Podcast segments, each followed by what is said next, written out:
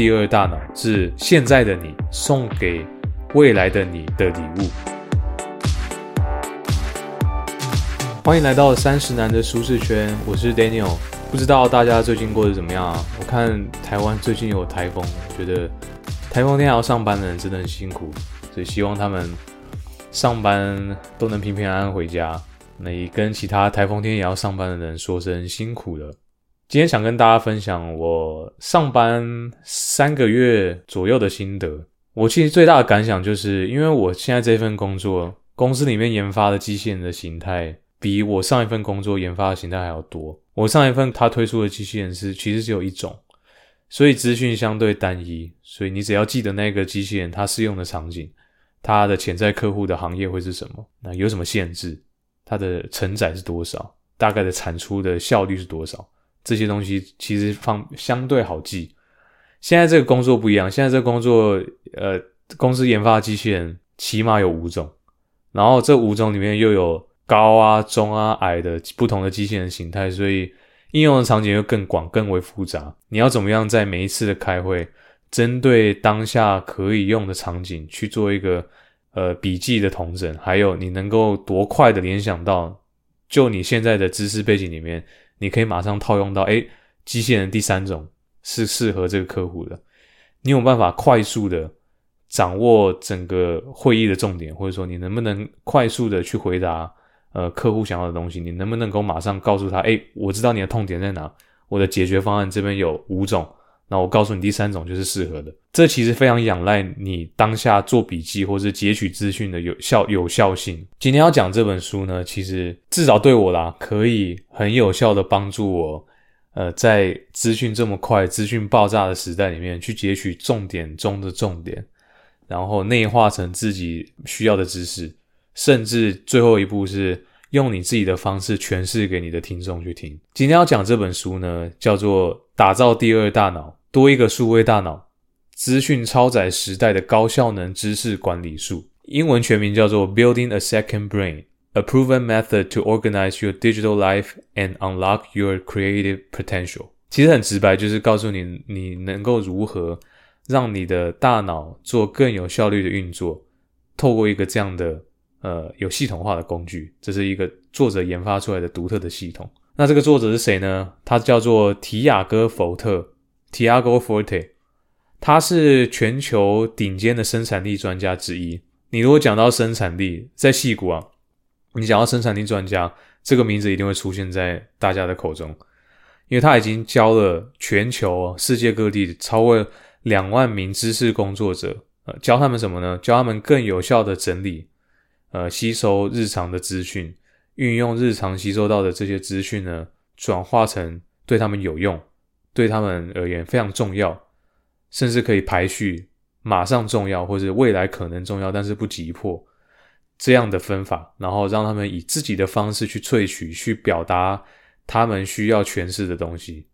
这是呃，Tiago Forte 一直在致力于的一个领域上。那他在二零一七年开设了一个线上课程非常有名，叫做“打造第二大脑”。说不定其实有很多听众早就已经上过了，也不一定。这个线上课程已经。在全球各地啊，超过五千名学生，这是当时啊，现在可能更多。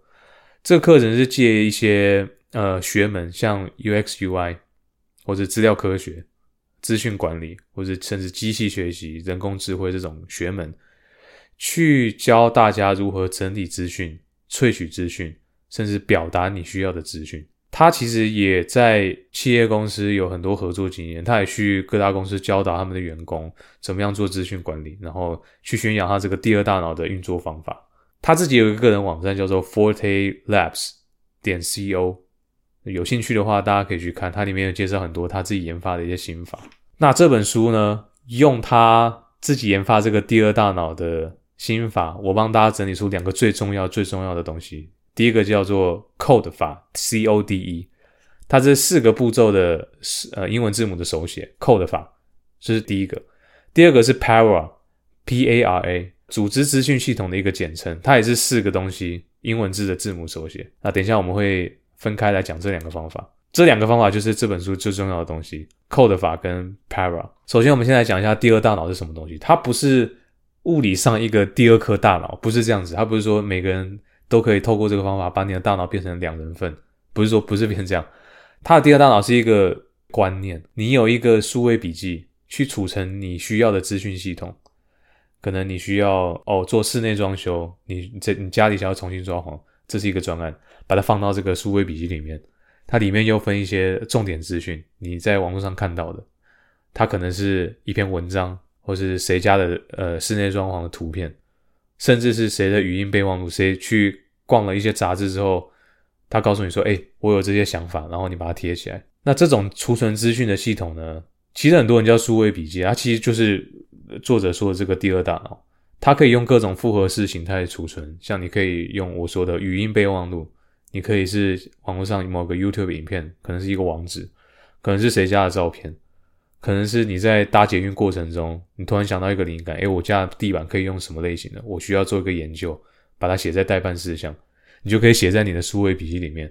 把它统整在一个大张的流程图，然后去引发你一些灵感。可能你发现，哎，这个影片跟谁的语音备忘录有一个连接，它很像是你先把一些神经元写在你的笔记本上面，然后它可能会有一个连接传导在各个点里面。所以作者才说这个叫第二大脑，因为它去帮助你触发你一些灵感，这些灵感是你没有办法自己先预想到的。有什么好处嘞？第一个是可以让你的构想具体化。大家可以想一下，如果你只是突然想到一个专案，或者想到一个很好的点子，你只是在脑中稍微想一下，你没有把它写起来或是记录下来。那如果你今天遇到一个急事，可能有什么重要紧急电话，可能主管打来，然后要你办一个急事，你可能肾上腺素一激发的当下，你的那个点子就不见了，那不是很可惜吗？因为你不知道那个点子什么时候会再回到你的脑海里，这是无法控制的吗？那相对于你直接把它记起来，把它放在你的桌上，或是贴在你的电脑的系统里面，你随时要看就随时都有，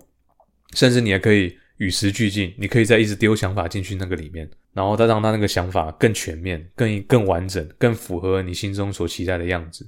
这是第二大脑的第二个好处，就是你能够使你的构想具体化之后，还能够与时俱进。第三个就是我刚刚讲的，它称作第二大脑，就是因为它有一个神经传导连接的功能嘛，类似啊，你可以把你的点子去做一些。连接，它可能最后会形成一个新点子，然后在你的脑中激荡出一个最让你满意的想法。就你可能会说啊，我怎么当初都没想到，原来这些东西组装以后调一下顺序之后，哇，这个东西就是我要的，那太棒了。最后一个好处呢，作者讲到说，第二大脑可以帮助你强化你的独特观点。你在截取这些资讯，找到重点之后，建立连接，最后萃取出重点中的重点，然后把这个精华。内化，再用你的方式诠释给你的受众或者你的听众去听，这个无形之间就会强化你个人的独特观点，因为你是用你自己的方式诠释，而不是你去复制网络上的文章，逐字逐句的念给你的听众听。你是有自己的想法的，所以具体化、与时俱进，能够想法之间建立连接，还有强化你独特观点，这是第二大脑带给你的几个好处。再来，我们讲一下，可能会有人问说。第二大脑或者数位笔记，我要用哪个工具才是完美的？我是不是要找到一个很完美的工具，什么功能都包进去了，我才要开始做做笔记这件事情？作者说，其实不用。你最重要需要关注的是，能不能够在每一个可能激发灵感当下，就能够随手取得你这个做笔记的系统。像你手机的语音备忘录，你随时就可以录音嘛。你手机有笔记本或是便条纸的这个 app。你马上打开就可以用嘛，或者你的工作的笔电，它有 OneNote 嘛，或是有一个 Sticky Notes，你打开就可以随时记录你要的东西。零碎没关系，因为你之后还会做，我们后面会讲这个 Code 法，所以让你能够在当下就记录你所想到的东西，不管文字、影片、图片或是语音都好，越方便越好。这个是大家需要注意的重点之一。而不是大家去想说哦，我终于找到一个完美的 app，然后我才要来做笔记这件事情。好，再来我们讲一下 code 法到底是什么啊？C O D E，其实它是四个步骤的简写。C 就是 capture 获取这些资讯庞大的内容里面去找到能够引发你共鸣的资讯。像我们考试的时候画重点嘛，我们知道会考，会考就是一个引发我共鸣的资讯。我觉得这可能会考，那我就会把它画起来。因为现在的资讯来的太多太快，它不像以前课本，它就是固定的内容嘛。现在你每次开会会有多少的新内容？大家可以想吗？我之前看了一篇研究，其实作者也有讲到，每天人需要去截取的资讯量，可能可以到四十 gigabytes 左右，这是非常庞大的资讯量。所以大家要知道，如何能够抓到你日常吸收的这些资讯的重点，是一个非常重要的事情。那我们的第一步呢，capture 获取，就可以帮你在第一步找到你所需要的内容，并且做一个决断：我以后可不可以用到这个资讯？还是我只是觉得这个资讯很 fancy，但是以后可能不会用到，那这个你可能就不要画。第二步是 organize 组织，它会组织你呃现在截取的这些资讯，你画到的重点，你会依照效用管理来去转化这些共鸣的资讯。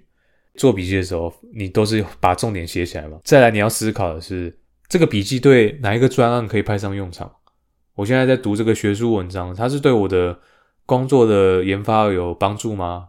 我今天在读这个室内设计的文章，它是对我家的室内状况有设有有用处吗？还是说，也许谁跟我请教说他想要做室内装潢，我可以转化给他？这种问题可以大家先问自己，这是第一步。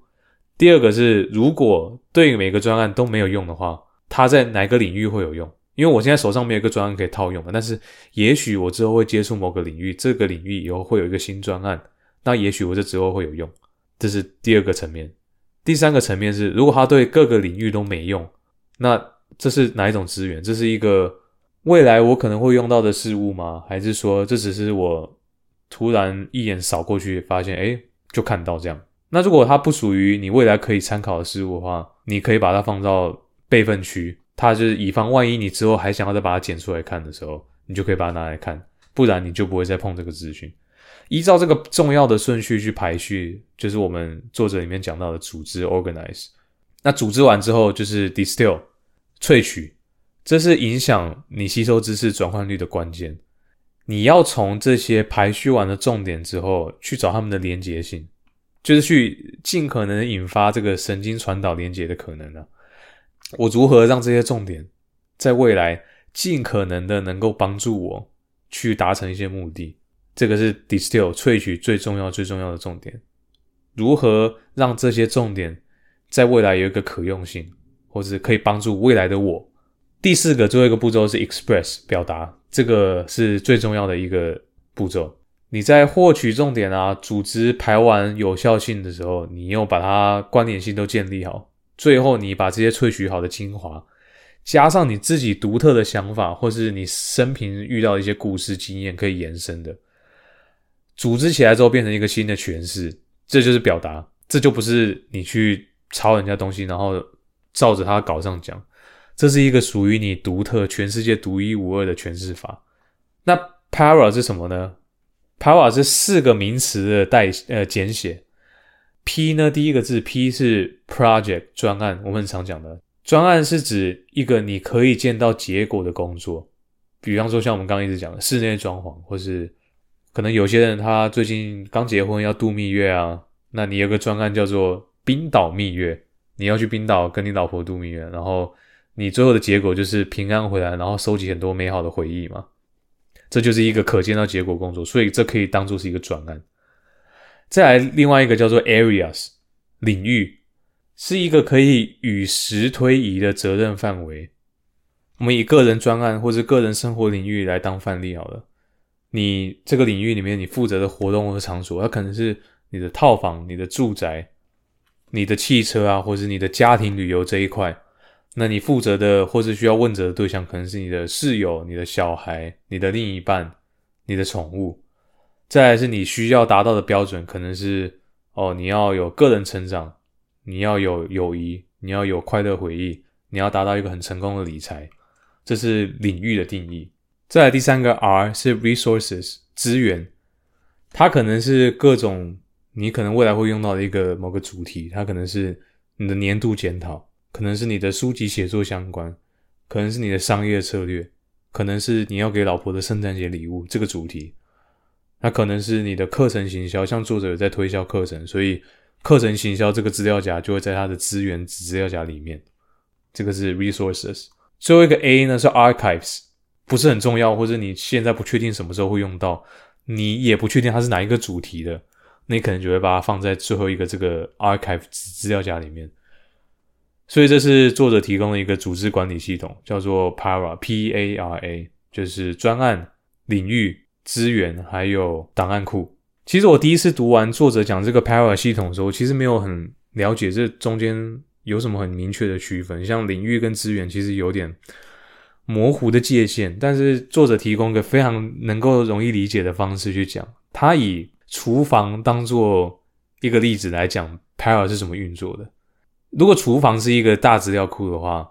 那你的档案库可能就是冰柜，再上一层就是资源嘛，资源就可能就是你的食品储藏室，呃，你未来可能会用到，但你不确定什么时候用到，你也确定它这是哪一个哪一个类型的食物，你你知道它可以放在食品储藏室，area 可能是冷藏室，就你知道你最近可能会用到，不用到的话可能就坏掉，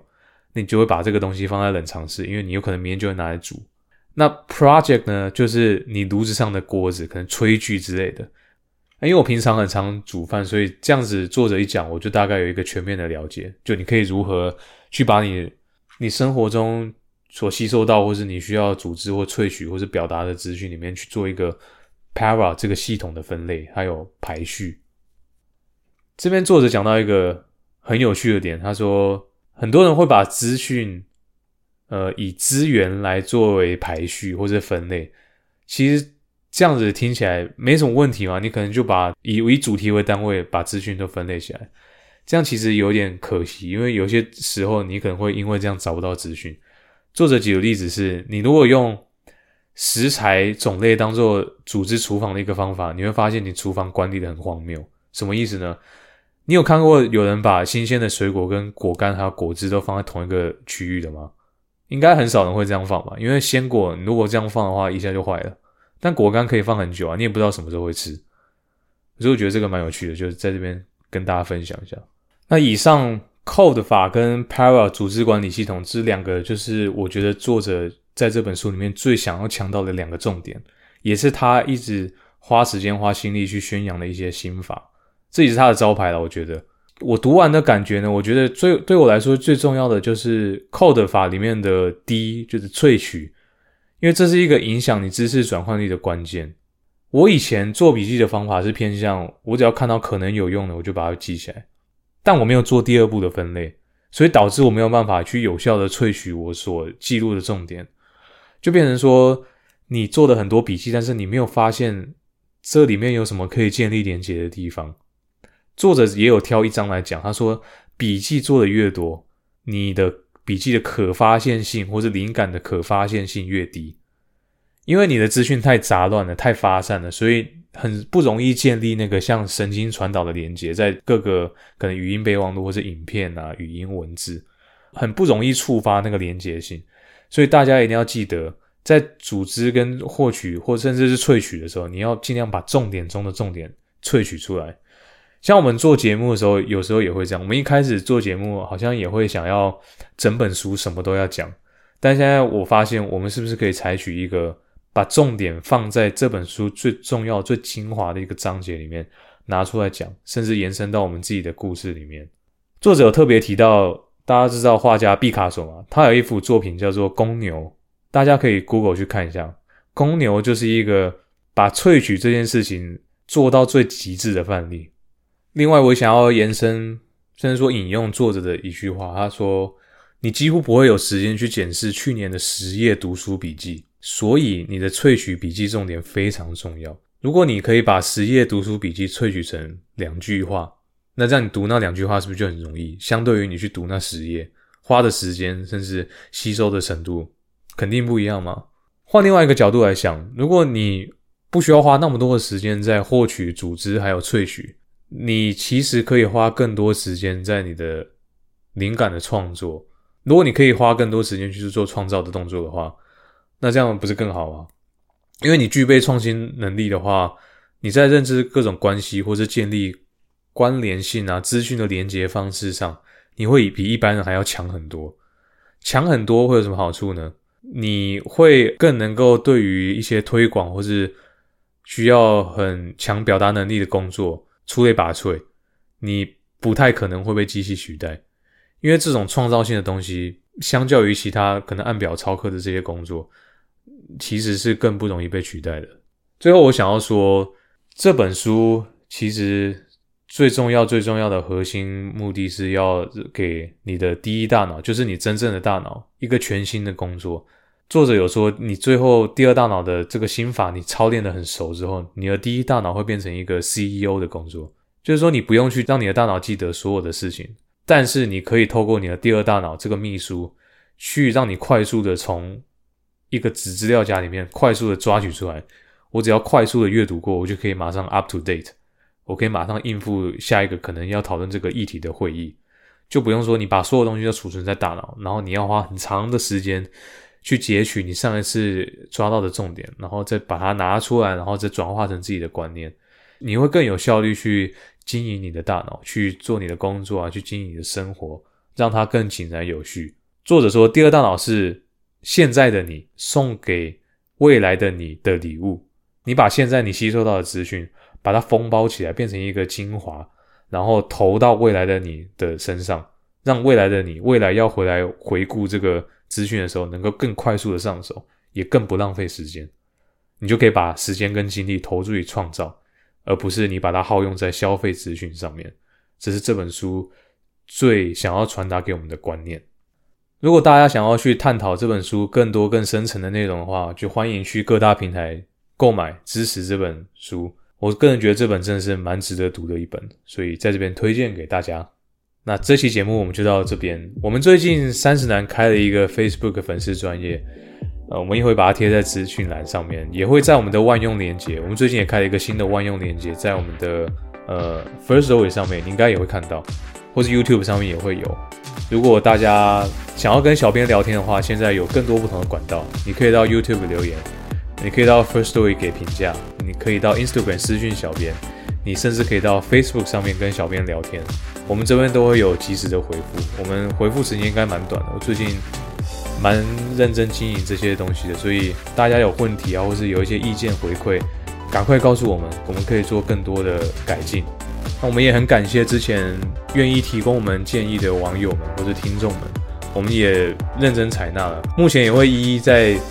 补进一些我们之前说会做但是还没做的东西，所以大家就敬请期待。我们之后也会做一些很多呃互动性啊，可能访谈类的集数，所以大家一定不要错过，好不好？那三十男舒适圈，我们就下次再见。我是 Daniel，拜拜。